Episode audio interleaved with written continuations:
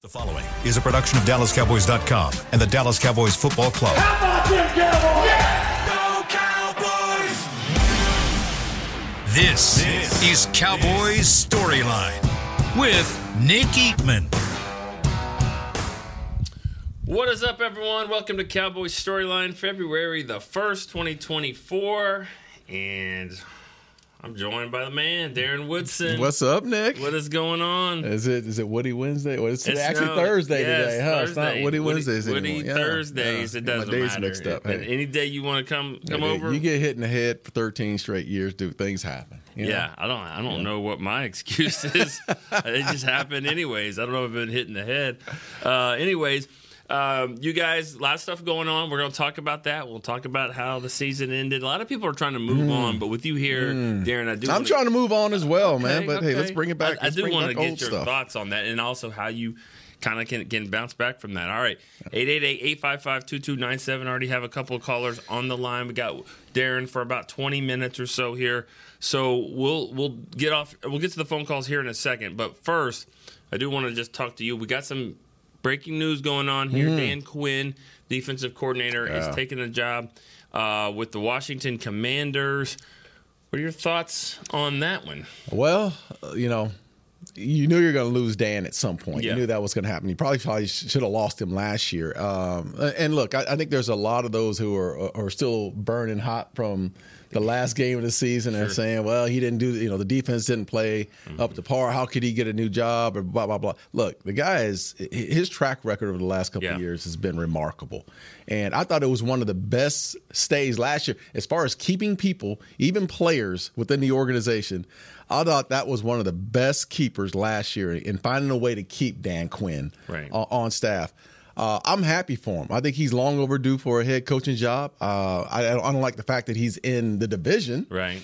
but uh, at the same time, look, his track record of what he's been able to accomplish, whether it be in Seattle with the you know what do they call it, the Legion of Doom, and and then moving on to Atlanta and and, and going to the Super Bowl uh, with that team, and then coming to Dallas and changing things around. Look, I, I just got a ton of respect for Dan Quinn, even though you know what they went through this season. You know, even with going through the season, they had a great season. He put guys in the right position to win games.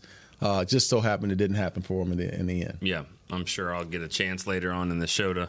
I'll be asked about it. I'll, I'll throw my, my two cents in later in the show. But but yeah, I mean I agree with with everything that you said. Um, all right, let's just get to the phone lines. Let's try to get as many callers that can talk to you as possible here. So let's go to uh, Brian in Kansas City. First up, Good afternoon, gentlemen. How are you, Brian? how Brian? you doing?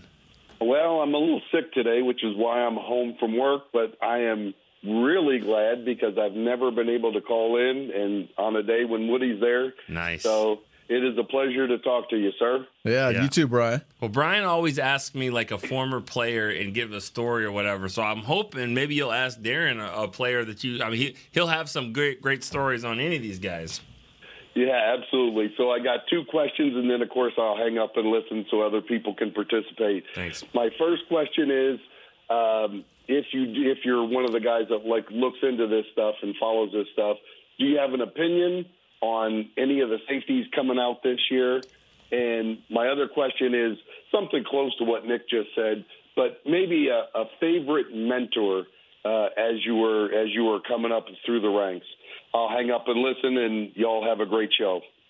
Uh, to answer your first question, I have no idea. uh, I remember my ESPN days of having to watch, you know, the entire football season and then watch, you know, the college draft and and get prep for who's coming out. I'm not. That's not my deal anymore. Yeah, I, it's I really have- not I'm mine clueless. either. Yeah, Yeah. I, I, I'm clueless. I mean, There's another show that just they did they just left Yeah. the draft show. I'm call they're- call Mel Kiper. yeah, He'll- they're he'll all be the one. They're all over it. I, I'm I'm not there yet either, and I don't even know if that would be your top priority. Thinking about because they, they signed Malik Hooker and they signed Donovan Wilson, so I I don't think you're going to be looking at safeties that high in the draft.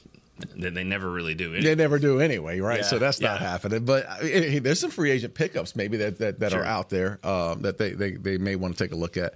As for your second question, as far as mentors, look, I had so many guys that that mentored me through the process. Uh, Tony Tolbert was a guy uh, when I came into the league. Somehow, some way, even him being a defensive end.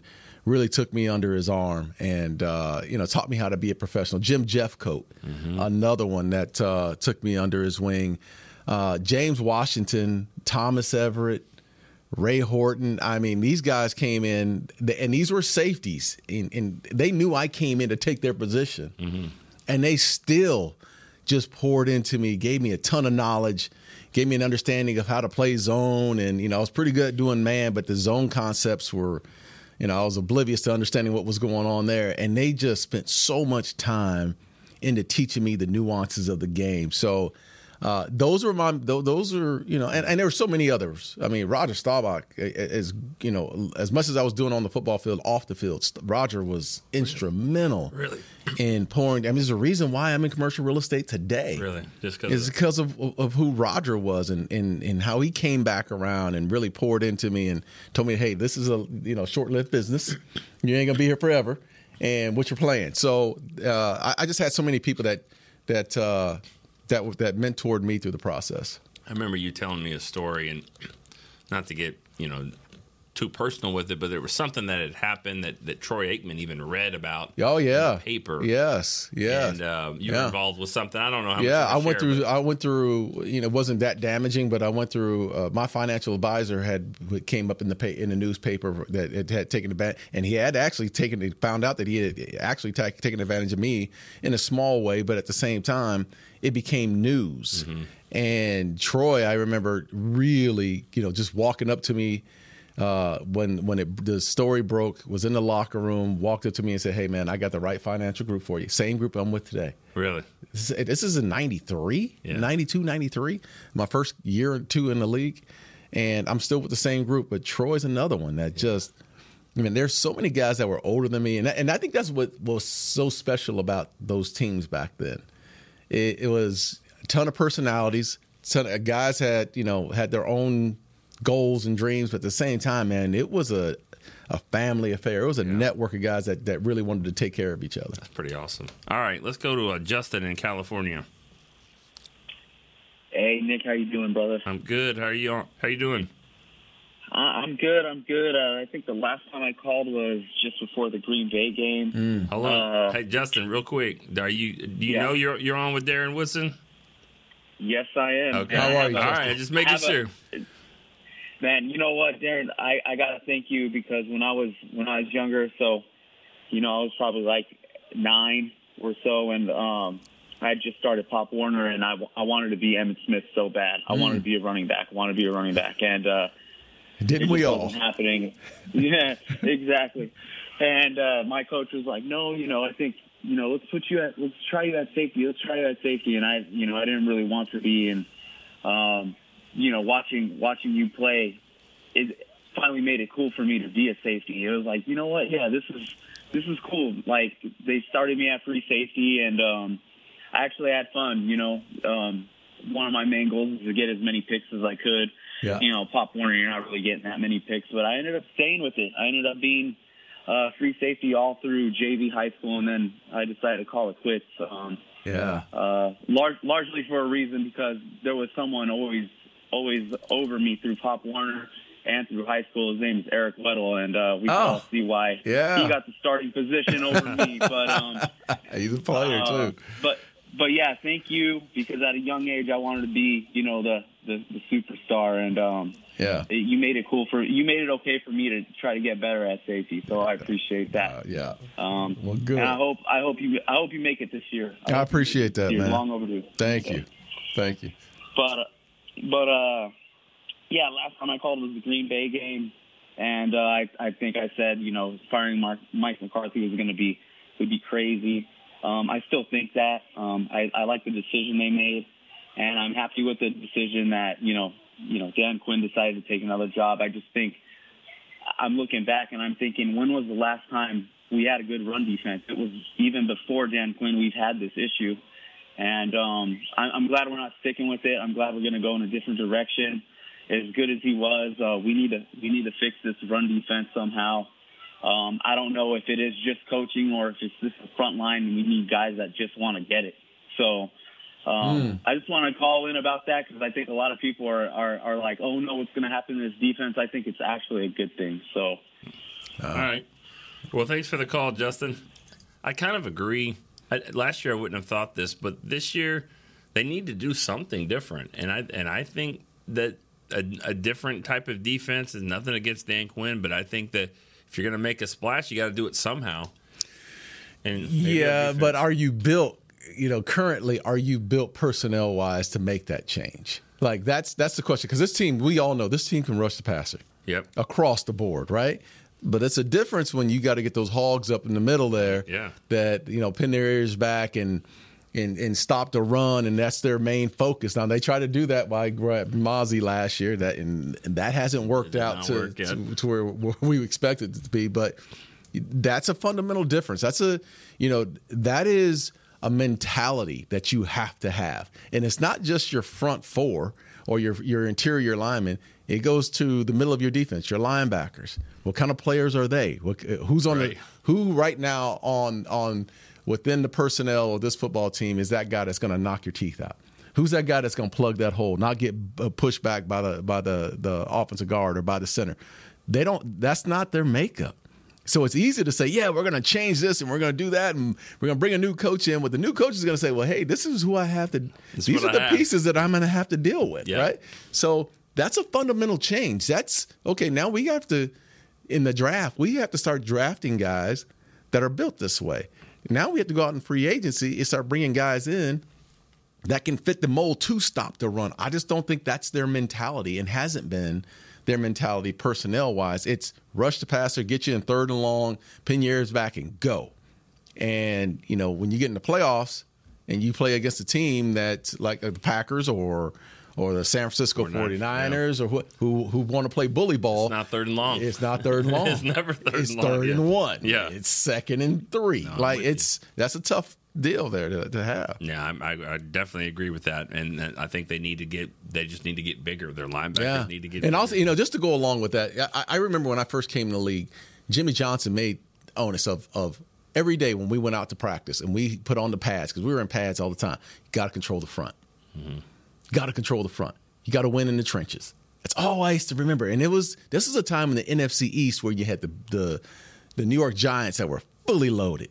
Yeah. I mean, top to bottom, the Eagles were loaded. The Redskins back then loaded as well, and everyone ran the football. Yeah. So we had our focus was control the line of scrimmage. The Leon Letts, the Tony Casillas, the Jimmy Jones, the the the uh, who else Russell did we Maryland. have? The Russell, yeah. Uh, absolutely. Yeah. Russell Maryland was the number one pick. Yeah. Like you talk about a fundamental change. You, you, want to stop the run, you pick guys early on to do just that. So that's that was the mindset. And you know the next defensive tackle they took in the first round? No, Ma- Mazi Smith. That's how long. that's how long it's been. been Seriously, that's how About long. Marcus Spears? What year? What round did he go? Uh, you know, technically defensive end. Oh, he was okay. And, yeah. and a three-four okay. and all that. Okay. But, uh, yeah. Um, all right, let's go back to the phone line. William in West Virginia. What's up? Nick, my man, how's it going? Good, man. How are you doing? Oh, hanging in there. Still reeling from that loss, but like I said, I had to call in and say, had to say hey to Woody and say thank you, sir. It's an honor to talk to you. I thank no, you for all the years you gave to the Cowboy fans. Thank you. I appreciate that.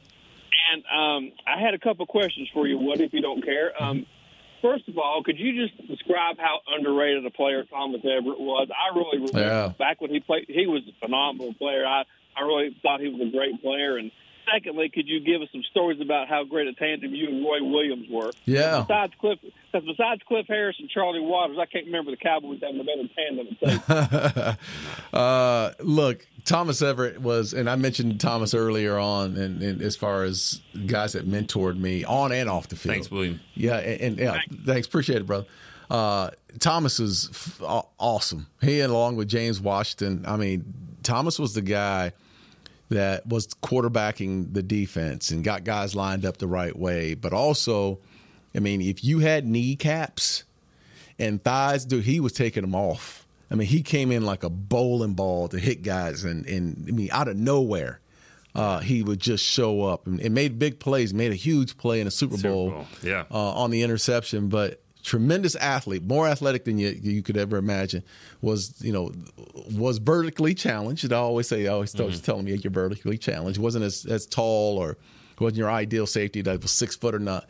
But man, he played like he was six five, dude. He was just a, yeah. a damn good football player. I mean, uh, I had a buddy of mine, uh, Mark Schlereth, who said uh, he's a football playing Jesse. Like, you know, certain guys can just play that game yeah. at any point, and he was one of those guys.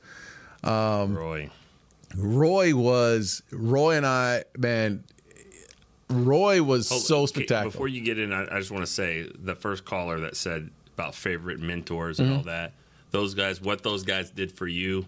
Yeah, is what you did. It's my job. That was my job. That. I love yeah. how it came full circle. There. Yeah, and I played with really good safeties. See, we mentioned James Washington, Thomas Everett, right? And T, and I T, T came in. No, Brock Marion. Oh yeah. Look, let me tell you what.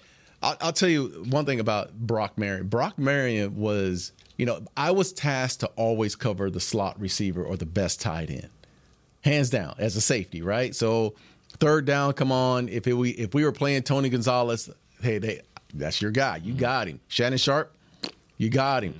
Uh, whoever this the slot guy is, if it's Steve Smith, Jerry Rice, hey, that's that's my deal, right? And I can't tell you when we played man to man, Brock Brock could absolutely cover. Mm-hmm. Absolutely. He wasn't just a middle of the field guy. He could he could line up and play cornerback. I mean, he was that talented. And we didn't have guys like that. It was just me. And then I never really played with a safety that could do those things. Brock could do those things. And it made things so much easier. So if Jerry Rice motioned over, I just let him motion over to Brock. Yeah. And I went to the middle of the field, which was which I appreciated. Roy was different. Yeah. Roy was probably the biggest hitter I've ever been around. I, I, don't know if I've ever seen anyone hit and with the power and the force uh, like Roy Williams. And I always felt like I was a big hitter yeah. until he showed up, and I was like, "Holy cow, he's knocking people out of their socks!" Yeah. Like even at practice, like you had to tell him to calm down at practice and chill that's, out. That's yeah. He, but he was that type of forces, and he intimidated the running backs and and guys, uh, tight ends or, or wide receivers running across the middle. He because he sat in the middle of the field, not deep but shallow with crossing routes, and he man he would deplete you uh, when he played. But he was he was a tremendous football player. He was great to play with at the same time. Uh, he was a sponge, man. He just wanted to listen and learn uh, through the whole time. And and uh, you know, I wish you know. Look, I think one of the things about Roy that was one of my regrets was that when I went down and I got hurt, I think it it took something away from from his progress because I, I saw him progressing um, mm. in a tremendous fashion as far as you know being a top flight safety, and I think he was on the cusp of really going to the next level. But when I went down, they tasked him to do a lot more other things, and it was just a lot. It was he had to carry right. a, a, a huge load and a huge burden and you know that was you know that sucked because you know he was my boy man. He was my baby right? And i was raising him up that way. So i'm still getting a little emotional about him because he he was he was and is still that special of a person and a, and a, and a player. Yeah we got to do a documentary on him yeah. Uh, a few years ago. It's one of my favorite ones that we've done just because of how accessible he was. Mm-hmm. and uh, he he i remember him just saying you guys do it whatever however you want to do yeah, it you know? yeah and uh, him and I actually we, we went sideways a couple times while he was a player here, mm-hmm. uh, but to be able to do that full circle and that was it was awesome. Drag you, he would give you anything. Yeah, he'd give you the shirt off his back. I don't, I don't care who you were. If you showed up and you and you were in need, man, the biggest biggest heart to the point I used to tell him as his mentor, "Hey, man, stop. Yeah, stop giving everything away." Well, he's good. He'd be giving away a lot of money if yeah. he played in today's game. yeah, he would. All right, let's go. Let me get a, two more calls real quick before Darren's got to leave. Jeff in North Carolina. What's going on, Nick? What's up, man? Man, I cannot I believe I'm on the phone with Darren Woods. What's up, man. Jeff? How are you, brother? One of the greatest, greatest safeties to ever wear the star, man. I, I, can't believe. I told Chris, I can't believe I got through to get to talk to you. You got it. But how you, you doing, it. man? I'm doing great. How about yourself? Oh, I'm doing good. I'm real, doing real good now. It makes me smile every time he uh, calls. I just can't stop. You got smiling. that energy, man. Yeah, good energy. Yeah. yeah, me and Nick, man, we've been we we've been going back and forth over this thing the last few weeks, trying to figure out what we can do to so, solve the world problems. Trying to solve the problems here. yeah. let, let me ask you something, because sometimes I I can't articulate what I what I what I'm trying to mean, and uh, I heard something last week. Troy said about about getting in the playoffs and maybe the they the players because of how bright the star is, how tough it is to play down there. Maybe they lose they could lose their edge a little bit. And I was going to see what you had to say about that. Uh, look, I, I, I'm I'm a firm believer. You don't lose a game on Sundays. I, I, just don't believe that. I don't believe that you show up and it's too bright. It's too bright for you. These guys have been playing all their lives. Like this is nothing new to to Micah Parsons and and the CeeDee Lambs. They've been playing at the highest of highest levels all their life. And right. and the other team, you know, it's the same way. The other team isn't playing at this level as well. So this not it's not the nerves is not. I, I don't believe in the fact. Yeah, you can be a little nervous that you get over it after the first hit and you move on. Here's the deal you are who you are. We've heard this so many times from coaches like Bill Parcells, right? So when you're in training camp and you when you're playing a certain way and you're going through the preseason and you're and, and you you know you're doing your thing and then you get into the regular season and it's week six and week ten and you're doing the exact same thing. You're leading the league in penalties. That is not going to change all of a sudden. It's not like you pull, you turn on the light switch and go, oh, okay, now we're different. No, no, that's who you are. That is right. who you are. And when you played all season long and you haven't stopped a run against the Buffalo Bills, or the Arizona Cardinals, first of all, uh, the Buffalo Bills, uh, you, the Niners, when you when you haven't stopped a run, that's who you are. And it's only right. a matter of time until you get into the playoffs. You play another good team like the Green Bay Packers, and Jones runs the ball down your throat that's right. It, it is what it is. So I, I just hate to you know hear this whole well you can change at any time and you can do this you can turn you can't turn that light switch on, and, and it starts early like, on. I did like yesterday. I finally uh, when I finally heard that Micah spoke yesterday, and and I was glad to hear that finally he come out and he said, "Look, that was embarrassing and unacceptable." And I've been waiting to hear a player say that because it was, and uh, so hopefully that maybe they're getting to that mental part and maybe knowing that they have to, you know, they have to be ready to play all the time. So, yeah. but, hey, Jeff, that starts now though. Like that, that, that all starts like this off season. Micah just said that it starts now. Like you want to really want, want to really burn hot, like really burn hot and let it really, you know, burn in your heart is when you start to do things about it, right? So yeah, you can say right. that, but at the same time, now it's time for Micah and the rest of the guys who are the leaders of this team to step up and say, okay, this offseason, we're going to eliminate some of the mistakes that we made. We're going to actually turn the film on from last year. And, and Mike Zimmer did this to us in 94, I think it was. He did it to me personally. He took a note of all the bad plays I had. Really? Every bad play I had, and then put it on film, and I had to watch it, and it sucked, dude. I mean, it.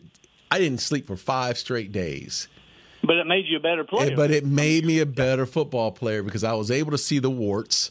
And I did right. the entire offseason, all I did was work on those warts. And, you know, that's right. what Dak, and that's what McCarthy did with Dak. You know, yeah. this year they, they went through every right. interception from the year before. Yeah. And, you know, and, and yes, I understand what happened in the Packer game, but we all know Dak had a better season last year. Yeah, he did. He did have a bounce back year yeah. and, and all that. Well, thanks. Thanks for the call, Jeff. Appreciate that. We got to move it. Uh, one more caller here before we got to let uh, Darren go. Ray in Michigan. Yeah. What's up, hey, Ray? Nick. How you doing? Hey, great. First time caller. All right. Here we so go. I'm doing good, and, and I love it when you bring Darren on. Hey, Ray. Nice to meet you, Ray. A pleasure to meet you. I want to thank you for your legacy. Um, I'm 52 years old, so I, you know, I experienced it in my 20s, and uh, you know, I just want to thank you. I know in a week, a week from today, you will be the newest member of the 24 class. Um, so I'm going to I'm going to congratulate you ahead of time because mm-hmm. I, I know I feel you're a lock. You should you should have been in years ago, and uh, I will see you in Canton. Thank you. I, go, I, I go to all the enshrinements. Ah, that's awesome. That's awesome. Yep. So I, I can't wait. I'm I'm I'm uh, got my hands together for you. So um, I want to thank you, and uh, also I um, you know through this 28 year drought um, the source of my contentment is my game worn jersey collection, and I collect the 90s. And I'm lucky enough to have one of yours. And um, it's in a way 1994. You wore it against Arizona and Washington, mm-hmm. but so that so I will have that on my back, and I never wear jerseys, but I will definitely have that on my back in Canton Scored and, a uh, touchdown uh, against Washington. I did. Ninety four. I don't know if it was ninety four. Yeah, I can't it was remember. the yeah. it was the Apex jersey. The oh, Apex, oh yeah, uh, yeah, yeah. You know, before uh, you had double star that year. Mm-hmm. Uh, but this was the blue away. So, anyways, thank you for everything, and um, it, it's going to be great to see you in the Hall of Fame. Well, so, thank you. My, I guess, I guess my question is, um, you know, I didn't, I didn't, I just wanted to thank you really, um, but my question is, uh, what what was it like playing like on special teams your rookie year uh, before you cracked the starting lineup um, the following year? What was it like playing like with Kenny Gant? Yeah. And Bill Bates. Yeah. You know, the, you know, what'd you learn from those guys on special teams? Because oh, you were phenomenal. Yeah, dude. I mean, ba- Bill Bates. I I, Thanks, I, I, remember grew up, growing up and watching Bill Bates oh, on yeah. TV and, and being a special teams ace. Uh, and then I get here and I get to meet Bill, but I also got to meet uh, meet the Shark, yeah. uh, Kenny Gant. And Gant, as great as a special teams player as he was, I mean, he was phenomenal, man. He run through the the wedge. He made you know huge plays on special teams and in the nickel uh, at the same time. But Gant was Kenny Gant was the guy that kept everything loose. Like I, I can tell you, before games, we were in the locker room, the biggest games, NFC Championship games, and he's cutting up, making yeah. us laugh, man. He just kept us loose all the time. And then when he get out in the field, man, he. he'd be smiling running down on kickoff. Like he just had this just joy for the game and this energy for the game. And he made it fun for me. I mean, yeah. he, he, really did. He, he kept it loose. Um, I mean, to answer that question, look, I don't know if I ever came off out of special teams. Like, I played special teams my entire yeah, that's what made you my so great. entire kickoff kickoff return my first year. I, I played all four of my first year. Uh, got off the kickoff return team uh, my second year. Uh, but I played the punt, punt return, and uh, what else? Uh, and kickoff team uh, for 13 years. And, and, a lot of people don't realize that I'm second all time in leading tackles for in special teams. Wow, and, and that's a lot of special teams, brother. Yeah, and, and that's not gonna change because no one's getting special teams tackles. Hey, trust me, I think I would have played a couple more years if I wasn't playing yeah. all those special teams. I would have had some more life in me. I know. I know. We got to let you go. A couple of the callers have, have talked about the Hall of Fame tell us what what happens this week. You're going out to Vegas. Yeah, I go out to Vegas uh, next week, next Tuesday, and we'll find out by Wednesday or thir- Thursday of next week, somewhere okay. in there. And, and and if it happens, man, I'm, I'm I'll be I'll be a happy man. But if it, it doesn't, man, I can't. You know. Yeah. Look, we'll circle the we'll circle it one more time, right? Well, we'll come back around and I'm gonna be there on Thursday. I'm going I'm going to Vegas on Thursday. Yeah, and uh, it's going to be a good time. And if that happens, I'm going to find you, and I I can't wait for that just to see what what that's going to be like. I appreciate so that. deserving. Uh, but like you said, you know, if it's not this year, then wherever the Super Bowl is next year, that's where I'll, I'm going to be. Going. So either yeah, way, yeah. either way. All right, thanks. We're going to take a break here real quick. I know there's some people on the line. Uh, sorry that you, you got, didn't get a chance to talk to Darren this time, but really appreciate you coming by. Good luck to you next week, and uh, Darren, we'll see you next time you come around. All right, sounds good, brother. All right, we'll go right back here on Cowboy Storyline. Gary Woods. Nice. Todd thought it would be secure to jog in the cheetah savannah. Todd believed the big cat repellent he bought online was reliable. And now, Todd is trying to be faster than this cheetah that can run 80 miles per hour. But the good news is, Todd has AT&T 5G that is fast, reliable, and secure. And he learned the best thing to do is stop running and toss her the backpack with the beef stew. AT&T 5G. Fast, reliable, secure. It's not complicated. 5G requires compatible plan and device. 5G may not be available in your area. See att.com slash 5G for you for details. Cowboys fans, after that move, we've just coined the term Rowdy Replay. Let's roll back the tape. Okay, there's our mascot Rowdy cheering on the boys. And now he's on his phone on his Bank of America mobile banking app? Staying on top of his finances with his virtual financial assistant, Erica. Bank of America's digital tools are so impressive. Cowboys fans just can't stop banking. Learn more at bankofamerica.com slash can't stop banking. Erica is only available in the English language. You must download the latest version of the mobile banking app, only available on select mobile devices. Message and data rates may apply. Member FDIC. Welcome back into Dear Doctor, the show where I answer life's questions with an ice cold can of Dr. Pepper. Sheila, let's hear from our next caller, would you? Dear Doctor, my friend supported me during a tough time, but what's the right gift that says, thanks for being a shoulder to cry on? Okay, this one's easy. I say give her a delicious Dr. Pepper. Nothing says, thanks, girl, better than a one of a kind soda. Yes, any Dr. Pepper flavor will do. Now, just a reminder that I don't need to be a real doctor to know that Dr. Pepper is the one you deserve. They say champions are remembered, but legends are never forgotten. United Ag and Turf offers a winning lineup of John Deere equipment built to tackle any challenge on and off the field. Legendary John Deere tractors, combines, residential mowers, commercial mowers, compact construction equipment, Gator utility vehicles, and a full line of golf and sports turf equipment. United Ag and Turf, the official Ag and Turf equipment supplier of the Dallas Cowboys. Visit UnitedAgAndTurf.com to find a location near you. Back, back to Cowboys Storyline. All right, welcome back to Cowboys Storyline. It's been a while since we've taken a break on here. Uh, had to, had to let Darren go. Uh, Darren Woodson was here. Uh, if you just just joined us, um, feel bad for the callers that, that tried to get through and couldn't. Uh, he's he was running to a meeting. So, uh, we love having uh, Darren on. Some great insight, great stories that he told uh, as well. We'll see uh, if uh, we can call him Hall of Fame or Darren Woodson after uh, next week. So, a week from today, actually, um, will be the the announcement on NFL honors. Um, maybe Darren might find out a little bit earlier in the day. He's going to be there.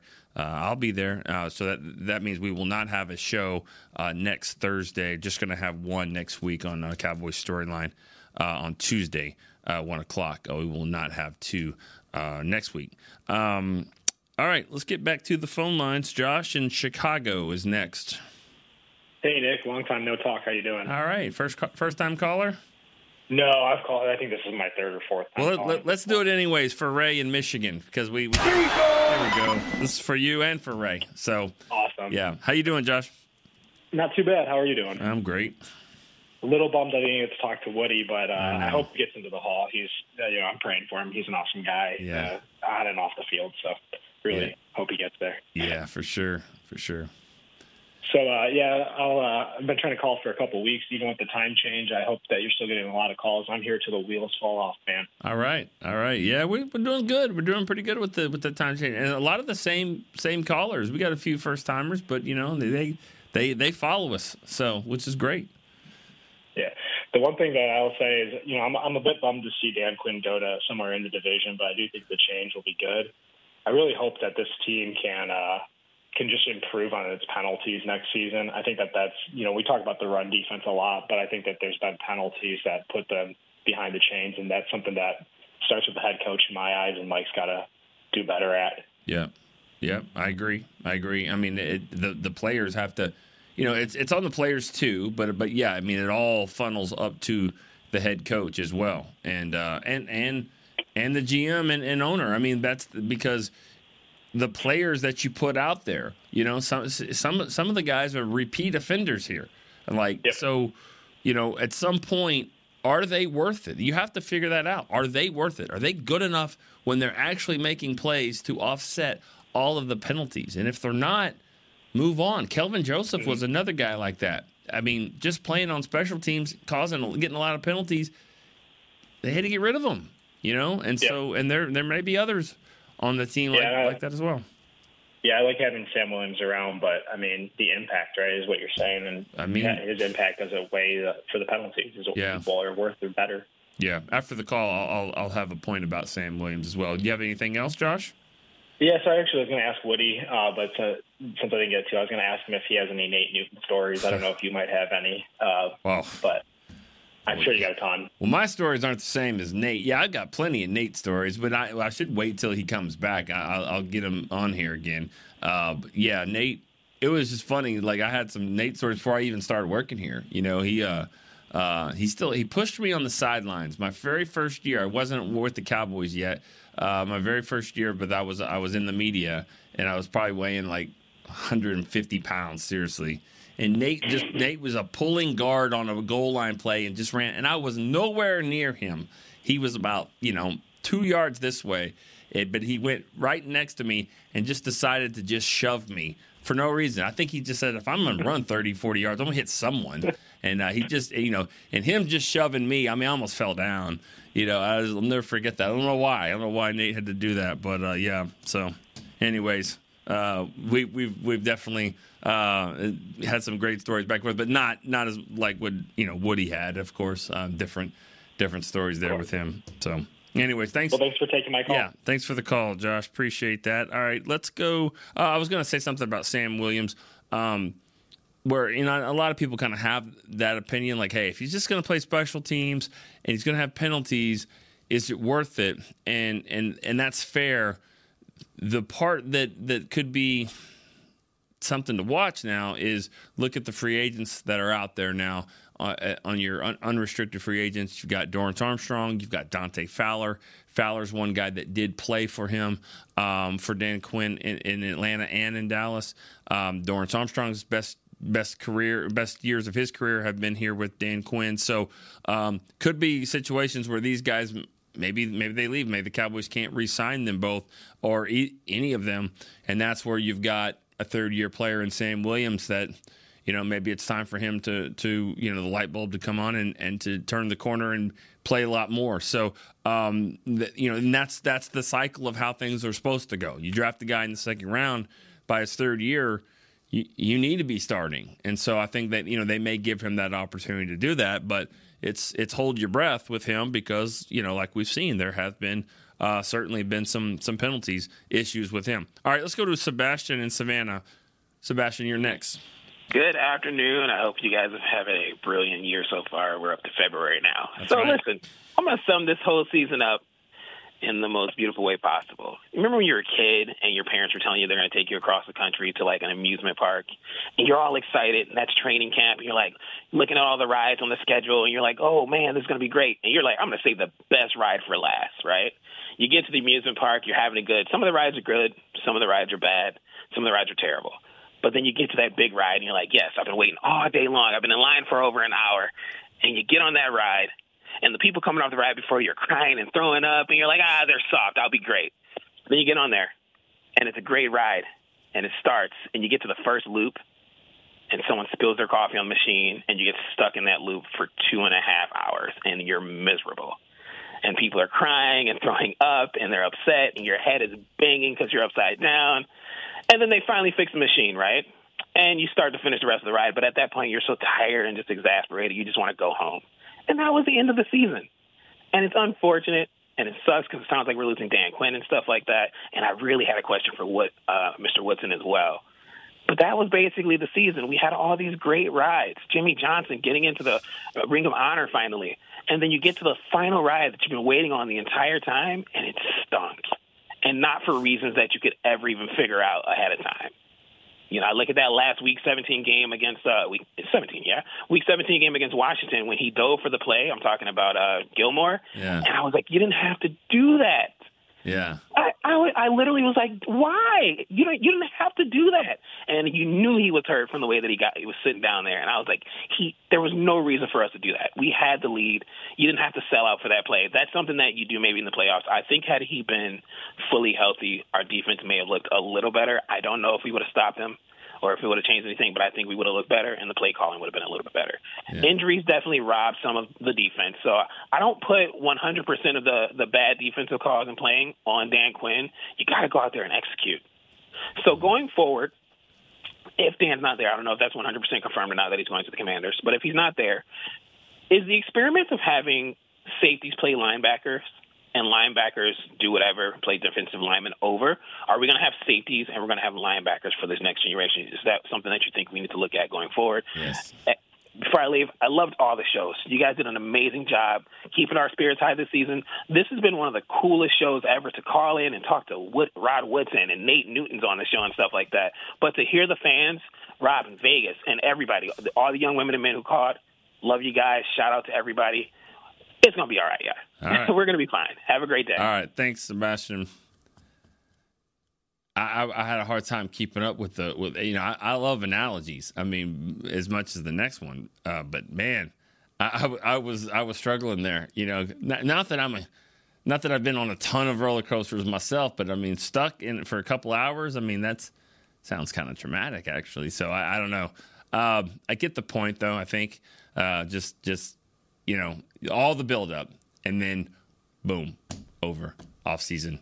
Now we're doing a draft show, just like that. I mean, we, we should be we should all we all thought we there was a chance to go to Vegas for the Super Bowl, and it just didn't didn't happen. Um, as for the question about the linebackers, safeties, you know, who knows, you know, what's going to happen here with the defensive coordinator, new new coordinator, new scheme. Um, you, would hope, um, and so as much as I like Dan Quinn, and and I and and last couple years I didn't, you know, I didn't want to see him leave.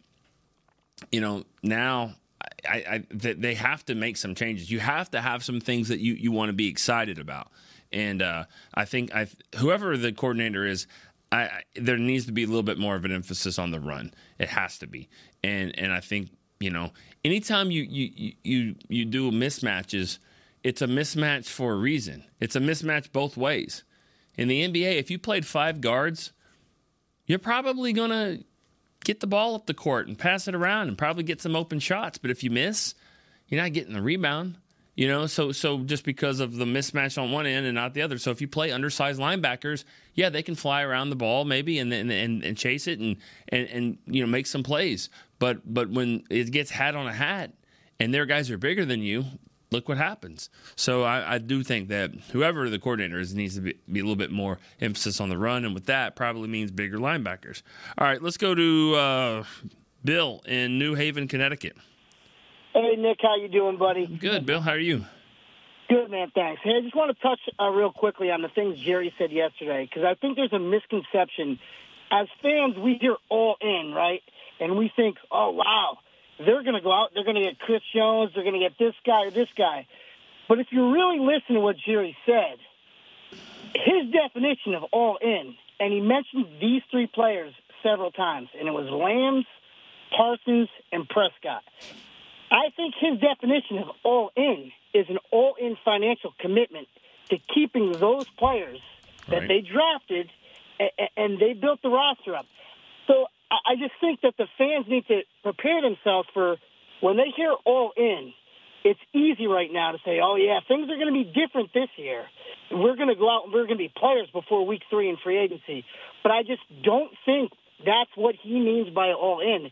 And I think there's a huge disconnect by between what the franchise thinks all in is and what we as fans think all in. Well, and you and I'm sorry no, keep going. talk over you. Keep going. Keep I was going to say, you've hit on it. This, they think they're close. Whether we agree with it, whether you agree with it, it doesn't matter. They do think they're close. And that's what makes it frustrating by them kind of saying two things at the same time. Well, we're close, but we're not going all in. But I just think what it comes down to is there's a huge disconnect between they're all in, which is a financial commitment of being all in, and what we as fans want to see well, let's, as being all in. Let's break it down because I mean the the term all in, we know what what, what it's, it's uh, referencing, right? Uh, you you play poker? Yeah. Okay. Of course. What does all in mean? It means you're pushing all of your chips in. For this hand, all of them are in. Everything I've got is going to the middle. And I think and I don't know this, Jerry might be looking at it from a salary cap standpoint, going for me to pay Dak, for me to pay Micah, and for me to pay CeeDee. That might be all my chips.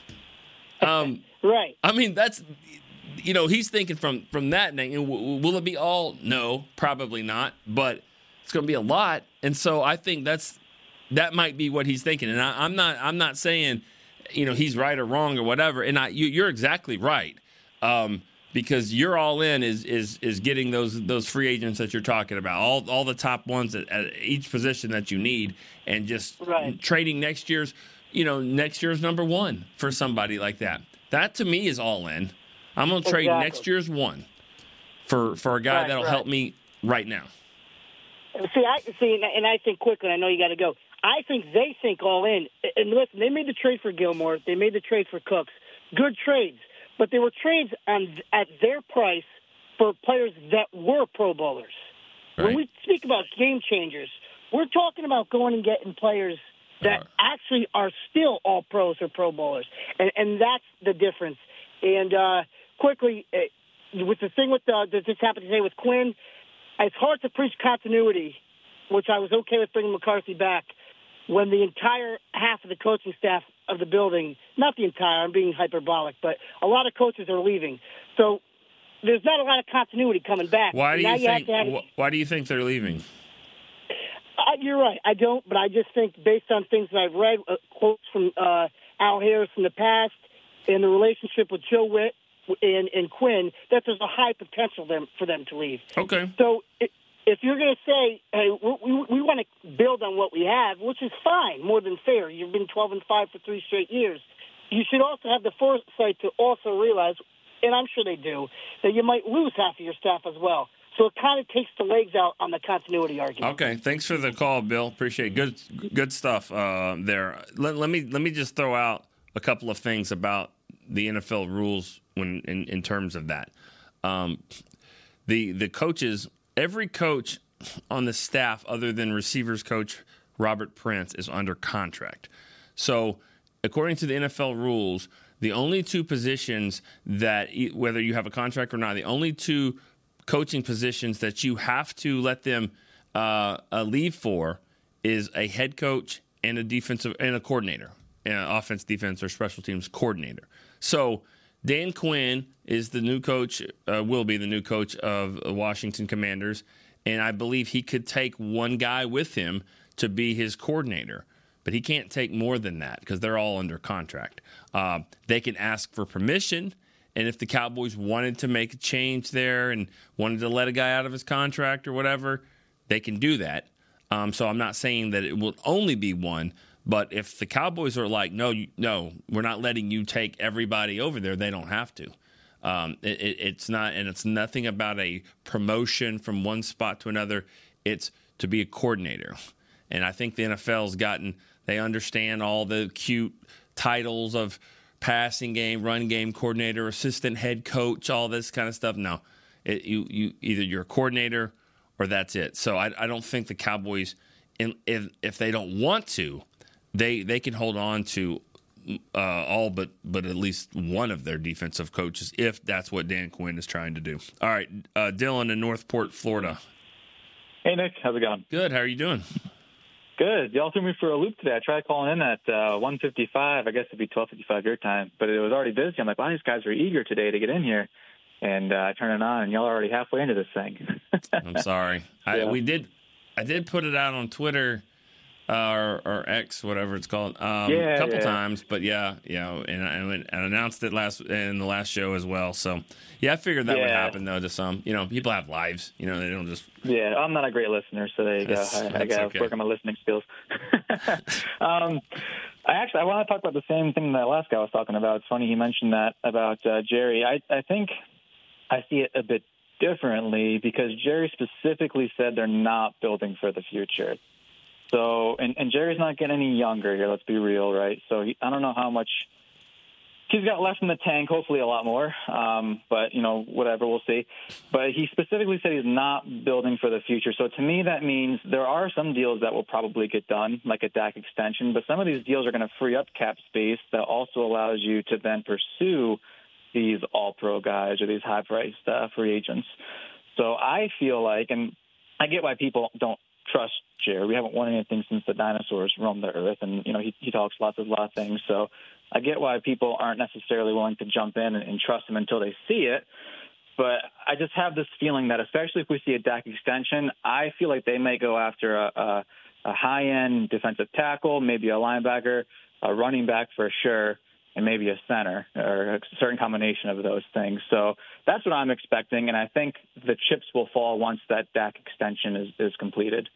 So Yeah. just want to get your thoughts on that. I I agree. I mean, I think I think the the Dak extension, if that if that happens, that that's going to be the that's going to be like the first domino in in a lot of things. And if it doesn't happen, and they're just going to go off of one year for for Dak, you know, at, at this fifty nine million uh, price tag, then I think that that kind of would, would symbol a lot of things of what of where they they're thinking here, uh, you know, moving forward, and maybe this is just a one year thing. Same with McCarthy and all that. So I think if you're going to be players and really give everybody a chance to do something, then they're probably going to have to extend Dak.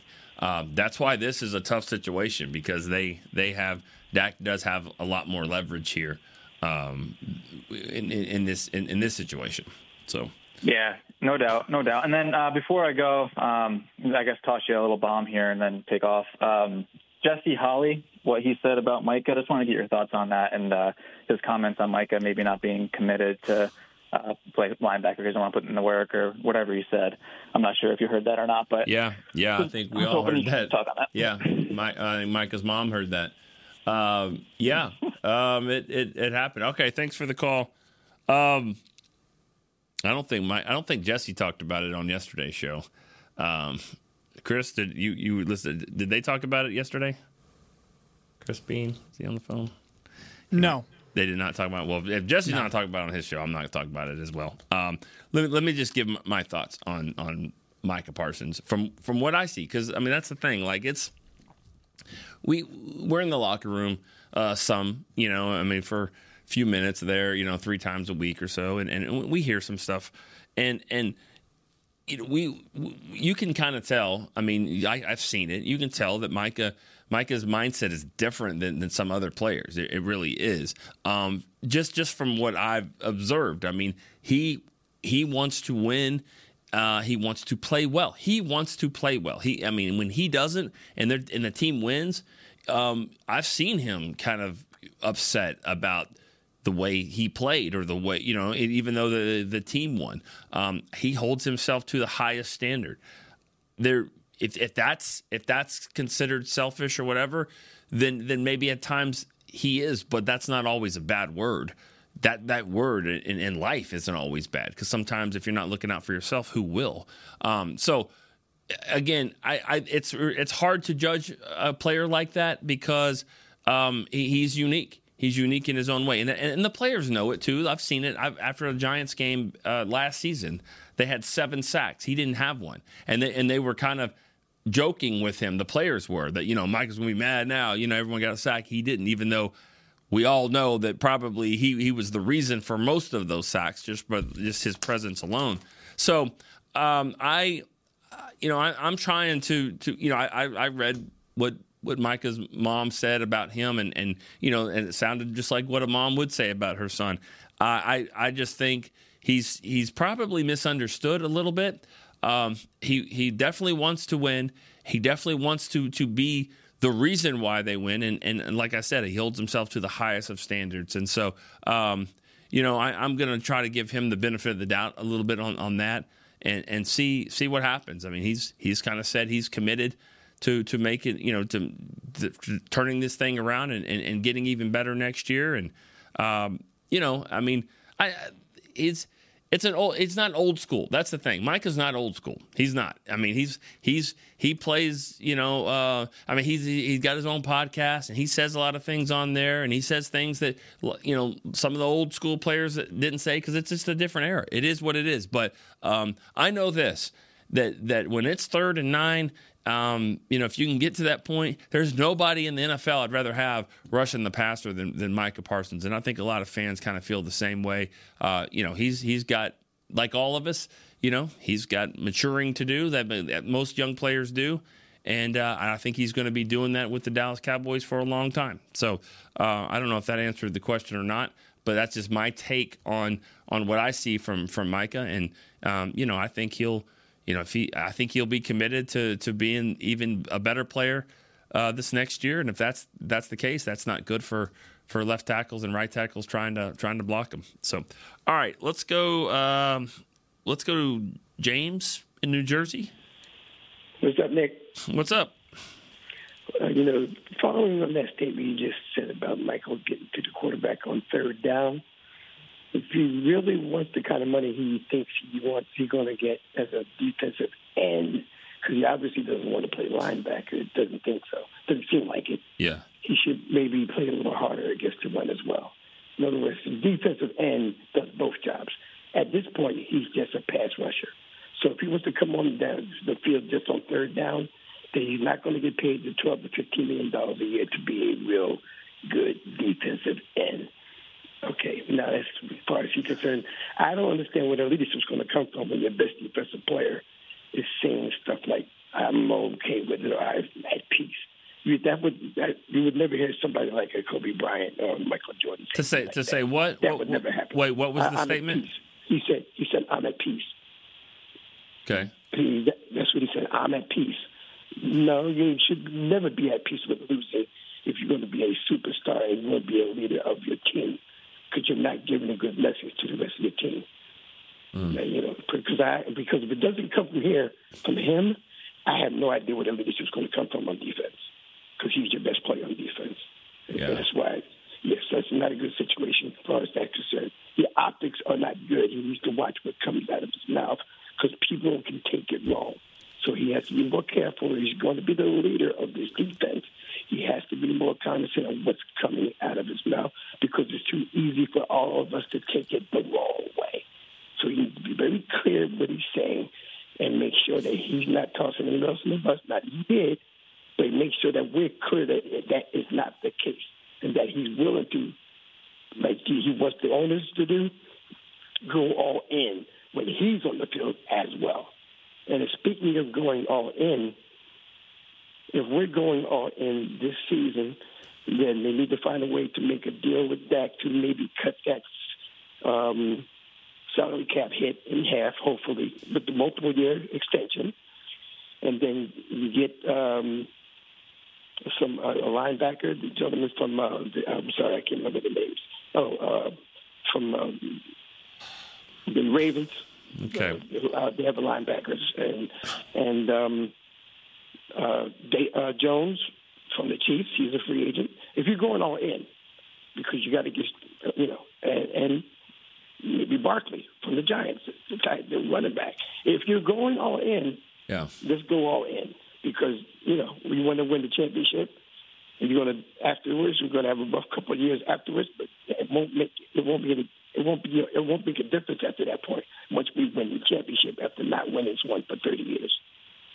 All right, all right. Well, thanks for the call, James. I'll say this though, if if you know fans just just don't have selective memory, okay? I'm like if just just remember the way you know what you're thinking now. If that's what you want, if you want, hey, I hope they do. Um, if that's the mentality is is that you want them to extend Dak to cut his salary cap charge this year down significantly so you can go and get some of those players, then just remember that.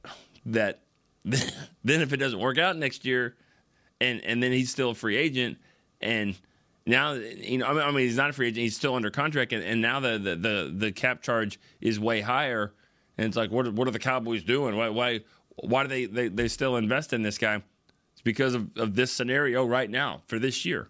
So if, if they're going to do this, then that means he's the guy. And you got to be okay with that, you know? So if not, then he's going to count 59 million and he's going to they're going to try to win somehow some way with with with what they have and they're going to draft players and play them because that, that's probably they're not going to have a lot of other options and they're going to have a younger team and and try to try to win that that way. And then if then it doesn't work out, then then probably next year, if it doesn't work out this year, then I'm sure there'll be a different coach and a different quarterback, and and then you, you're basically starting over. So, um, you know, just just remember what you're asking for. If you really want them to go all in, then some of the steps that it's going to take to do that is is probably going to mean that you know your quarterback's going to be here for a little bit. All right, let's go to uh, David in Chicago. Yes, sir. How you doing today, Nick? Good, man. How are you? Doing good. How about them Cowboys? All right. How about them? I've been a huge fan since the 90s. There you go. We had, we had, to get Jimmy in there too. Absolutely. Here we go. Yeah. I love it when you drop that too. Is this your first? But, um, is this your first call? Yes, sir. Well, then, I've guess what? Yes. I've been a huge fan of the Cowboys since the '90s. I'm from Chicago, so you can imagine what I've had to deal with. Sure. but um, I was calling because of the Dan Quinn information that just came about about the Washington football team. Mm-hmm. I see this as the perfect opportunity, and I'm not really seeing a lot of Cowboys fans discussing this. Why don't we change the scheme now to a 3 4, put Micah Parsons at right outside linebacker? This will give us an extra big body in the middle to stop the run. And in my opinion, it is the best thing to do for this last year of McCarthy because then you can go look for your next head coach based upon the 3 4 scheme. Because what I'm seeing is the offense they're producing numbers no matter who the coordinator is, it feels like. We've seen so many guys come in. Even Jason Garrett produced some good numbers before with Romo and that. Mm-hmm. But what I see is the defense is the real issue when the rubber meets the road. So my call is basically centered around would you be open to a 3 4 defense going back to that, those Wade Phillips days? Because I remember Demarcus Ware in that 3 4. He was a terror. He went to the Denver Broncos, got to play in the 3 4 again, won a Super Bowl. Now, of course, he had a Hall of Famer on the other side as well Mm-hmm. at the left outside linebacker, but I really do believe Demarcus Lawrence can play left outside linebacker, and in certain packages, we could always still do the nickel with the four down lineman. But I think it's smart to just switch to a base three four, just because we cannot stop the run to save our lives. Thank you so much for All taking right. my call. All right, good thinking. Uh, um, I think Chris and I talked about that just today about you know would it be possible to the three four and and and you mentioned Demarcus Ware and you mentioned Micah Parsons. Yes, those guys could be. You could make them an outside linebacker in the three four today. I mean, easy. It's not so much about that to me as it is the other linemen. Who do you have the defensive ends that are really defensive tackles? Do you have those guys? You know, do you have two inside linebackers that can step up and make those plays? Do you have a nose tackle? You know, you'd have to probably sign Hankins for that. Um, and you know, I, does Osa fit into that? You know, is he is he a a, a three four guy? Could he fit? Perhaps. You know, I mean, I, I think I think great football players can be great football players. It's one thing that's always kind of annoyed me when they're like, "No, we can't sign this guy. He's not he's not a scheme fit." You know, like like the honey badger, like Tyrann Mathieu, the one that always comes to mind. Like, nope, doesn't fit the scheme. I'm like, well, he's a badass in like four other schemes. So why can't we just change the scheme? You know, like I know it's it's different than that, but sometimes I think if you, I, I think great players can can fit into a scheme. Okay, and so. Um, I, I think there's other other pieces there. I, I don't necessarily seeing them switching to a three four unless they're committed over over time. You know, and, and that's the thing. Bill Parcells tried to do that in over a couple of years.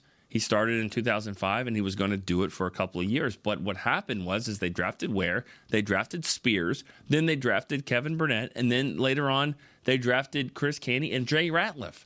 And so in one draft. So, I mean, we should do a documentary on that. Uh, we did. Um, but all of those guys in one draft, and now they're all of a sudden like, no, we can play 3 4 right now. We have the pieces in place. So, if if they can do that, um, I, I don't necessarily see it happening in, in one year, but it might be kind of a, a commitment that you can go to. And I, yeah, I think Micah Parsons can do it. It's do you have the inside pieces? Uh, that would that would kind of where really what it comes down to. All right, Joe in Stanford is going to be our last caller. Usually the first caller, but what's up? Hey, brother, how are you today? I'm good. What's up? Well, I'm sorry I missed Woody, but I've got to talk to him before, so it's only fair somebody else gets to talk to him. I appreciate Um, that. So I haven't been listening to the show. I just I just called in cold here. I haven't been able to get you while I'm in my vehicle. But my my my question obviously is going to be about Dan Quinn. When we talked the other day, we talked about, hey, is this going to just nothing's going to change? Well, obviously that's not going to be the case now. Um, Put your you seatbelt like- on, Joe. Well, oh oh, I got my seatbelt on. Okay. Uh, oh, you heard the you heard the the Yeah. uh, thing. Yeah. that's my wife. Put her, put your seatbelt on. I'm just kidding. that's funny. Uh, that's funny you heard that. Um, Yeah. So, so obviously there's going to be changes. Uh, do you feel like that this coaching pick is going to be 100% Mike McCarthy's decision, 50% Mike McCarthy's uh, decision, or what? That's a good question. That's a really good question, Joe. Uh, well, I'll say this: none of it, none, none of these decisions will probably be hundred percent Mike McCarthy's because I, I think that they all pride themselves on how they collaborate and, and, and they, they don't always make decisions that are one hundred percent. They get on the same page. But I know exactly what you're thinking and, and, and why you're saying that, and uh, it's a it's a good question. Um, yeah, he, he he's probably going to have some guys in mind that he that he really wants, but um, at the same time, I'm I'm sure you know Jerry and Stephen they're going to have to sign off on that. So they'll I mean they'll figure it out. But but yeah, and, and we'll probably never know, you know, whether what happens down the road. But that, that's a that's a really good question, and and you know, I think if we knew the answer to that, then we would know exactly what what might happen here in the next year or two. Yeah. Well, I, I, one thing I'll end with is there are three really great candidates out there, and I know they're probably probably been discussed. No, Uh, go for it. Who do you got? Uh, the, the three that I'm going to talk about, I'm going to get made fun of a little bit, but they're all three head coaches. Vrabel, uh, the coach from the Commanders, I forgot his name now, uh, the head coach that just got fired, and Bill Belichick. So those are three candidates that would make real good defensive coordinators, and they're not going to be head coaches this year. Okay. Um, Ron Rivera, that one that one maybe could make some sense. Vrabel, not sure if about that one. Um, he's he's trying to be a head coach, and it might be a situation like McCarthy where he would sit out a year and then and then we'll see.